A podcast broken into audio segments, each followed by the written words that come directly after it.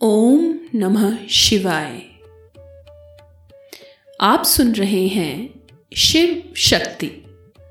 The first love story in the universe मेरे यानी संजू के साथ।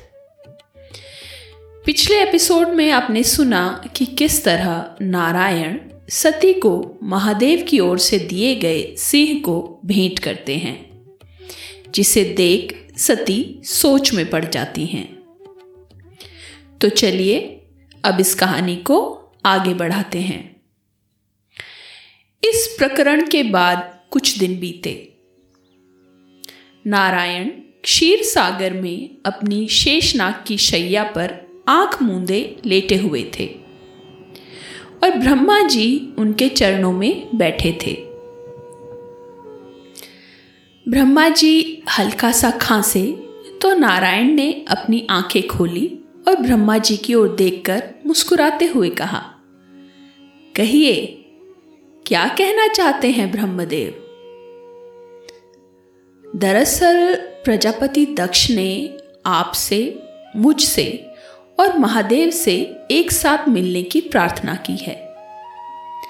सृष्टि के रचयिता, पालनकर्ता और संहारकर्ता का एक साथ आह्वान तो सृष्टि के किसी अति महत्वपूर्ण परिवर्तन के कारण ही होता है।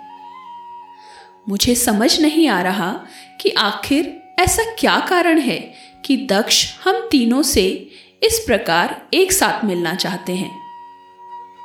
ब्रह्मा जी ने गंभीरता से कहा हम्म ये तो सच में विचार का विषय है। ऐसा क्या है भला, जो इतना आवश्यक हो गया कि दक्ष को हम तीनों को एक साथ बुलाना पड़ा?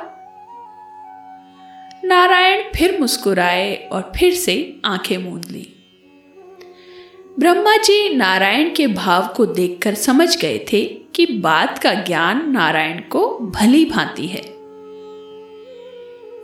थोड़ी देर में ही प्रजापति दक्ष नारायण और ब्रह्मा के समक्ष उपस्थित हो गए। उन्होंने नारायण को प्रणाम किया और उनकी स्तुति की। किंतु ब्रह्मा को उन्होंने केवल प्रणाम किया। उनके सम्मान में कुछ कहा नहीं। अच्छा यहाँ आपको एक और रोचक कथा के बारे में बताती चलूँ। हिंदू पौराणिक कथाओं में संपूर्ण सृष्टि के रचयिता ब्रह्मा जी को कहा जाता है। ब्रह्मा जी ने अपने ही शरीर से देवताओं, राक्षसों, पुरुषों और इस धरती पे मौजूद सारे प्राणियों को बनाया है। आपने देखा होगा कि ब्रह्मा जी के चार सिर हैं, जिन्हें चारों वेदों के प्रतीक के रूप में देखा जाता है। लेकिन पहले ब्रह्मा जी के पाँच सिर थे। जिनमें से एक को शिव ने क्रोध में आकर काट दिया था और उन्हें श्राप दिया था कि कोई भी प्राणी उनकी पूजा आराधना नहीं करेगा। लेकिन भगवान शिव ने ऐसा क्यों किया? चलिए आपको बताते हैं।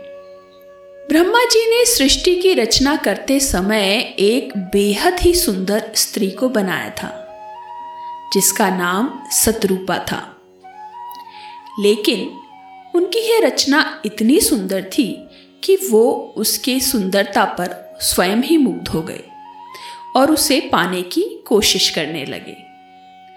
शत्रुपा ने ब्रह्मा की दृष्टि से बचने की हर संभव कोशिश की, किंतु वह असफल रही। ऐसा कहा जाता है कि शत्रुपा में हज़ारों जानवरों में बदल जाने की शक्ति थी और उन्होंने ब्रह्मा जी से बचने के लिए ये तरीका भी अपनाया। किंतु ब्रह्मा जी ने जानवर के रूप में भी उन्हें परेशान करना नहीं छोड़ा। इसके अतिरिक्त ब्रह्मा जी की नज़र से बचने के लिए जब शत्रुपा ऊपर की ओर जाने लगी तो ब्रह्मा जी ने अपना एक सिर ऊपर की ओर विकसित कर दिया, जिससे शत्रुपा का हर प्रयास विफल हो गया। वहीं इधर भगवान शिव ब्रह्मा जी की इस हरकत को देख रहे थे। शिव की दृष्टि में शत्रुपा ब्रह्मा की पुत्री के समान थी, इसलिए उन्हें यह घोर पाप लगा। इस घोर पाप को होने से रोकने के लिए भगवान ने भैरव को प्रकट किया और भगवान भैरव ने ब्रह्मदेव का पांचवा सर काट शत्रुपा को कुदृष्टि से बचाया। सिर कटने के बाद ब्रह्मा को अपनी गलती का एहसास हुआ। ब्रह्मा जी का सिर काटने के बाद भगवान शिव ने ब्रह्मा को श्राप भी दिया। इस श्राप के अनुसार त्रिदेवों में शामिल ब्रह्मा जी की पूजा उपासना नहीं होगी। इसलिए केवल शिव और विष्णु की पूजा की जाती है। अगले एपिसोड में जानेंगे कि दक्ष, ब्रह्मा, विष्णु और महेश से कौन से महत्वपूर्ण विषय पर मार्गदर्शन या अनुमति चाहते थे? आप Shiv Shakti the first love story in the universe podcast को स्पॉटिफाई जियो सावन गाना और हब हॉपर समेत सभी प्रमुख पॉडकास्ट प्लेटफॉर्म्स पर सुन सकते हैं।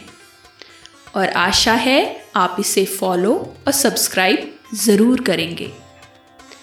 मेरे साथ बने रहने के लिए धन्यवाद। शंभो।